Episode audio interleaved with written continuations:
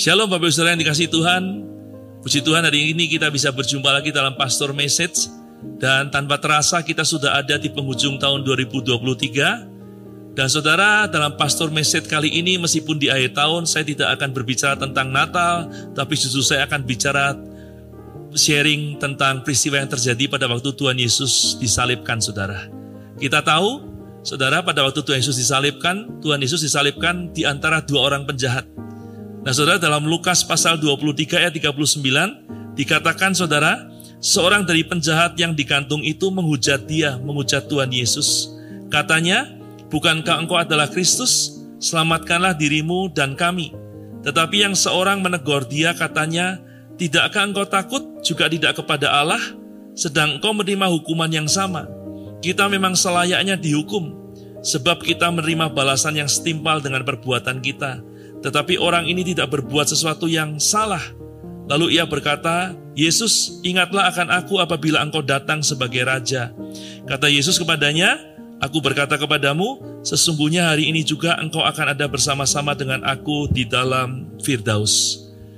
Saudara, kita tahu bahwa dua orang penjahat yang disalibkan bersama dengan Tuhan Yesus, saudara, mungkin sepanjang umur hidupnya dia selalu berbuat jahat atau katakanlah dia sudah banyak berbuat jahat, sudah berkali-kali dihukum, tetapi tidak jerah, tidak berubah. Sehingga saudara setelah sekian kali mungkin dihukum, akhirnya dia disalibkan saudara. Dan saya percaya di hadapan Tuhan pun karena segala kejahatannya dia pasti bersalah. Dan dia mereka berdua bisa mengalami kebinasaan dalam kekekalan saudara. Tapi kita lihat di detik-detik terakhir, saudara kehidupan dua orang ini berbeda. Kedua-duanya harusnya binasa kekal, tapi seorang di antaranya berubah dari binasa kekal menjadi hidup kekal, saudara. Kenapa bisa seperti itu? Yang seorang tetap binasa, tapi yang seorang beroleh hidup. Saudara, ada dua hal yang saya pelajari dari hal ini dan menurut saya ini sangat penting untuk kita lakukan di akhir tahun 2023, memasuki tahun yang baru dan sepanjang tahun yang baru tahun 2024 yang akan datang. Supaya kita menerima anugerah dan kebaikan kemurahan Tuhan. Saudara yang pertama, yang dilakukan oleh penjahat yang beroleh kasih karunia ini saudara, dia di akhir hidupnya dia bertobat saudara. Dia mengakui kesalahannya, dia bertanggung jawab atas segala kejahatannya. Dia berkata, kalau kita disalibkan, kita dihukum seperti ini layak karena memang kita melakukan yang jahat. Tapi dia berkata kalau Tuhan Yesus yang menerima ini itu seharusnya nggak layak karena dia tidak melakukan yang jahat. Saudara melalui apa yang dikatakannya saudara, penjahat yang beroleh kasih karunia ini, dia bertobat saudara.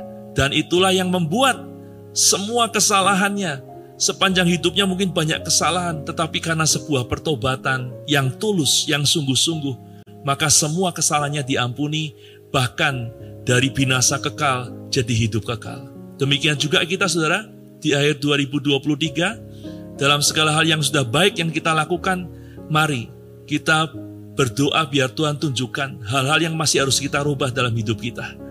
Supaya kita bisa masuki tahun 2024 dengan perubahan hidup, perubahan pola pikir, perubahan cara hidup, gaya hidup, sehingga kita pasti akan menikmati kehidupan yang lebih baik. Amin, saudara. Jangan berharap kehidupan kita jadi lebih baik kalau kita tidak mau berubah. Dan satu hal yang penting untuk kita bisa berubah adalah kita bertobat dari semua yang masih belum benar, belum baik dalam kehidupan kita. Amin. Nah, saudara, untuk kita bisa melakukan hal yang pertama, maka hal yang kedua yang harus kita lakukan adalah kita jangan melihat orang lain. Kita jangan mengkritisi, jangan mengkritik orang lain. Ya, tapi lebih banyak kita harus mengkritisi diri kita. Jangan banyak memperhatikan orang lain, jangan banyak cari kesalahan orang lain, jangan banyak mempergunjingkan kesalahan orang lain, tapi mari berdiam diri di hadapan Tuhan, berbicara kepada Tuhan, kepada Roh Kudus, supaya Tuhan menunjukkan kepada kita apa yang masih harus kita rubah dalam hidup kita, saudara. Amin. Kalau kita lebih memperhatikan orang lain, mencela orang lain, mengkritik orang lain, gak ada manfaatnya buat kita. Tapi kalau kita lebih mengkritisi diri kita sendiri, maka akan ada banyak perubahan-perubahan yang kita bisa lakukan. Sehingga itu akan membuat kita mengalami perubahan hidup.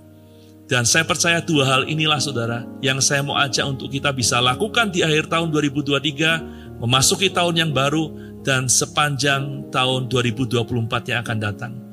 Jangan memperhatikan, jangan banyak memperhatikan orang lain, lebih banyak perhatikan diri kita sendiri, supaya kita lebih mengetahui apa yang masih belum benar, belum baik dalam diri kita, supaya kita bisa bertobat, berubah, dan mengalami kehidupan yang lebih baik untuk kemuliaan nama Tuhan. Dan saya percaya pada akhirnya akan membawa kebaikan bagi setiap kita. Amin.